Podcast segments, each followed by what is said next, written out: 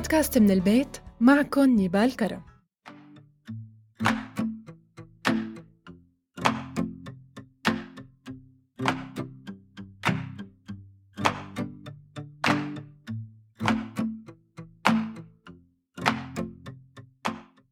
مرحبا. بيتمتع الإنسان بقوة صحية وجسدية ونفسية وقوة لا يستهان بها. هي مثل سلاح بإيده. بدون ما ينتبه بيقدر بكل بساطة بدون ما يحس حتى إنه يدمر نفسية وشخصية إنسان مقابله. وبيقدر يحطم أحلام ويخلي الطرف الثاني يعيش حالة نفسية صعبة. شو هي؟ الكلمة. مين منا ما تأثر بيوم من الأيام بكلمة جرحته وخلته يطلع من حاله يفقد السيطرة على نفسه أو يبكي كل الليل لأنه عم يفكر فيها؟ يمكن قليل كتير يلي رح يجاوب ويقول أنا ما تعرضت لهيك موقف ولا لكلام بشع. الكلام البشع أبدا مو كلمة متعارف عليها إنها سيئة. لا هي مسحة هي نكتة هي تعليق نظرة اعتراف إبداء رأي غير منطقي لمجرد إنه نحن بدنا نبدي رأي لنضحك مجموعة ناس على شخص.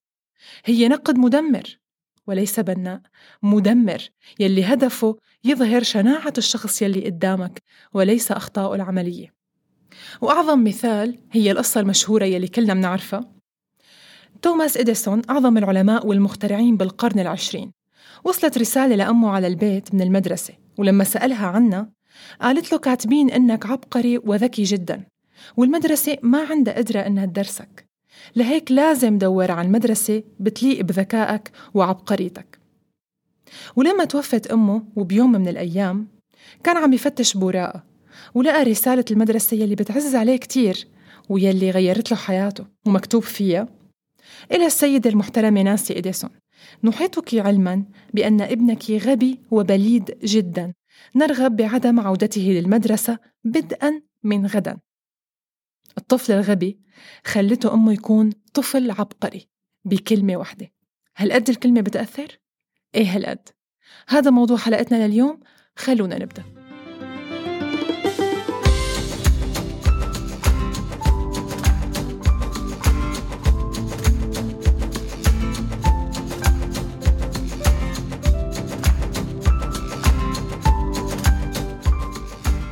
شو تأثير الكلمة عن نفس البشرية؟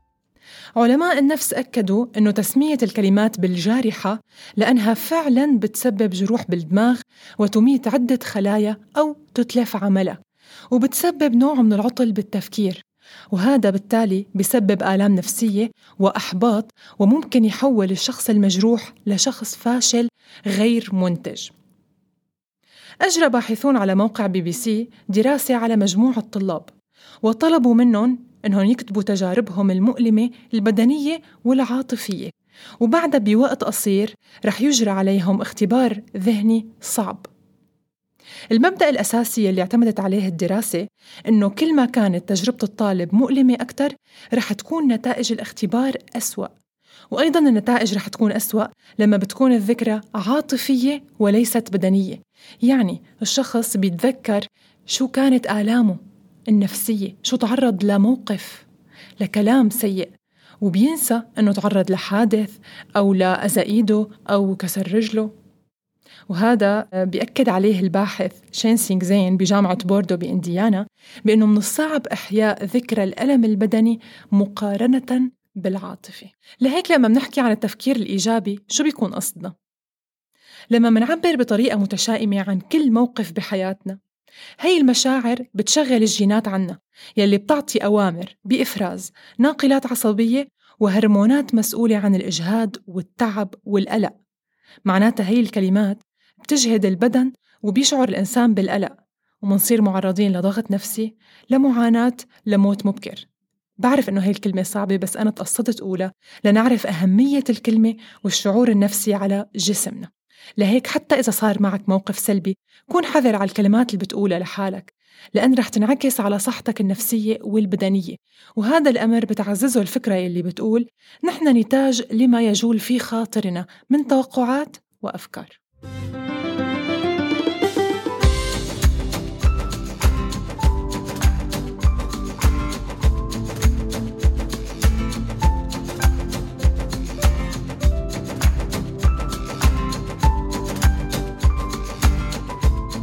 طيب الكلمة إجت من نظرة الناس لإلنا. طيب نظرة الناس إلنا من وين إجت؟ وشو أهميتها؟ المجتمع هو مجموعة من الناس كونت آرائها ومبادئها الخاصة وحطت لها عقود وقوانين وعقوبات مجتمعية طبعاً. وصارت الأجيال تتربى عليها واعتمدتها وكأنها قانون. أي خروج عنه في وراه عواقب غير سليمة. لهيك هذا السبب أنه نحن بنكبر واهتمامنا الأول هو حكي الناس ورأيهم ونظرتهم فينا. من لباسنا لشكلنا لوزننا اختيار شريك حياتنا المثالي لبيتنا وغراض بيتنا إلى الإنجاب والأطفال والتربية وغيره. هاي المرحلة كتير كبيرة بحياة الإنسان. هي يلي بيحصل فيها على علامة الصح على كل شيء صحيح بيعمله. من المدرسة للجامعة لا اختيار الفرع للدراسات العليا للشغل الزواج الإنجاب. وعند كل مفترق طريق كل ما أخذ علامة صح من مجتمعه بتصيبه سعادة وفخر بأنه نجح وحقق حلم الناس وحلم عيلته وخلاهم مبسوطين وبيحس فعلا أنه هي هي السعادة. مين منا ما بيحب كلمات الإعجاب والتقدير والفخر بأنه الناس اللي حوالينا كلها عم تطلع فينا نظرة آه، تميز وحسد يمكن. كلنا بمرحلة بيصير عنا هذا أساس حياتنا حتى هو دافعنا وهدفنا. وكل يوم عن يوم بيزيد توقعاتنا عنه أكتر. وكل يوم عن يوم بيحاول هذا الشخص لسه يرضيهم أكتر من اليوم يلي مرق بكل خياراته وقناعاته. ليتفاجأ بيوم من الأيام عند أول خطأ. الناس حملت سكاكين ورمته بالحجار ليش؟ مو أنا الشاطر الأول بصفي يلي أخذت الفرع الأحسن؟ مو أنا يلي درست المادة هي لأنها أحسن مو أنا يلي تجوزت وعمري 25 لأنه لازم أتجوز بال 25 مو أنا اللي جبت ولد لربيه وأعطيه رزقتي ومصاري ليعيش فيها هلأ نسيتوا مين أنا؟ للأسف عيد هذا الحكي بينك وبين حالك رح تضحك على حالك كتير. لما بتوقع ما في حدا يرحمك ولا مجتمعك يلي كنت يوما ما أيقونة عنده. لأن شافك من برا راقبك وأنت ماشي على حبل مبادئه. هو ما بيعرفك من جوا. ما سألك ولا يوم أنت مين. شو بتحب؟ شو بتفكر؟ مبسوط أو لا؟ ورح تندم لأنك من أول يوم ما قررت تعيش سعادتك أنت وذاتك أنت. أنت قررت تعيش سعادة الآخرين وحلمهم والنتيجة دائما غير مرضية. لا يمكن إرضاء الناس ورح يجي يلي بعدك ويلي بعدك ورح يكون أيقونة عند الناس والمجتمع ويراقبوه. أنت مرحلة بالعمر. عيشها طبيعي مثل ما أنت بشخصيتك وبنفسك شو ما كانت هواياتها ورغباتها.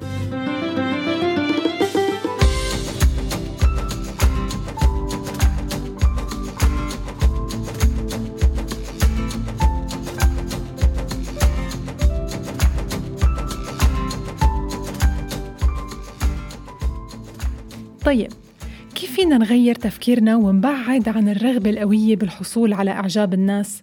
شو هي أغلاطنا؟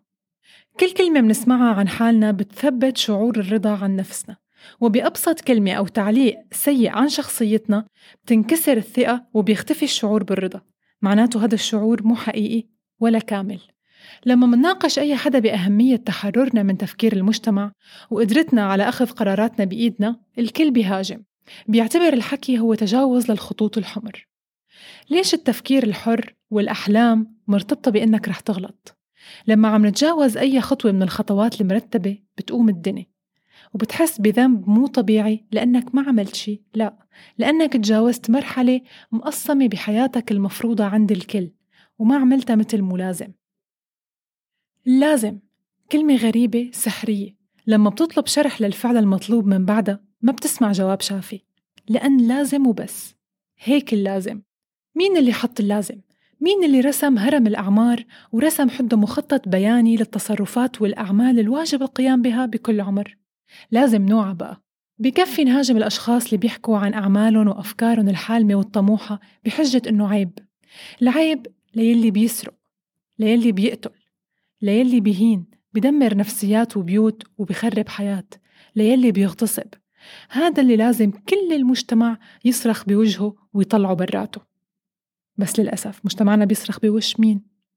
بيصرخ بوجه حلم شاب أو صبية بإنهم يختاروا مادة بيحبوها أو يمارسوا رياضة معينة أو يتزوجوا بعمر الأربعين أو يجيبوا ولد بعمر السبعة وثلاثين أو كيف بيحبوا يربوا ابنهم. هذا الغلط. هذا اللي بيعيش الشخص بسببه ذنب إذا ما عمله وذنب إذا عمله. على الحالتين هو ما مبسوط بسبب هي القوانين. أهم فكرة لازم أقولها اليوم ما في برنامج ولا كتاب ولا فكرة بتعطيك مخطط وطرق صحيحة لتغير هذا التفكير. بالعكس هاي كلبشة بإيدك والحلو إنه مفتاحها بجيبتك. يعني بحركة بسيطة تقدر تفتحه وتتحرر منه. صدقني إذا أنت مو رايد تجيب المفتاح مستحيل حدا يقدر يناولك إياه. حرية قلبك وعقلك وروحك أنت بتختار تفرج عنها وما في مشكلة أبدا إنه تسمع الحكي. عادي. وأهم شيء إنه الفكر المتحرر والطموح والحالم هو أكثر فكر أخلاقي ومهذب ومطواع ورح أقول بأنه الخطوط الحمر هي الأغلاط الأخلاقية وليست حلم نبيل وهدف سامي.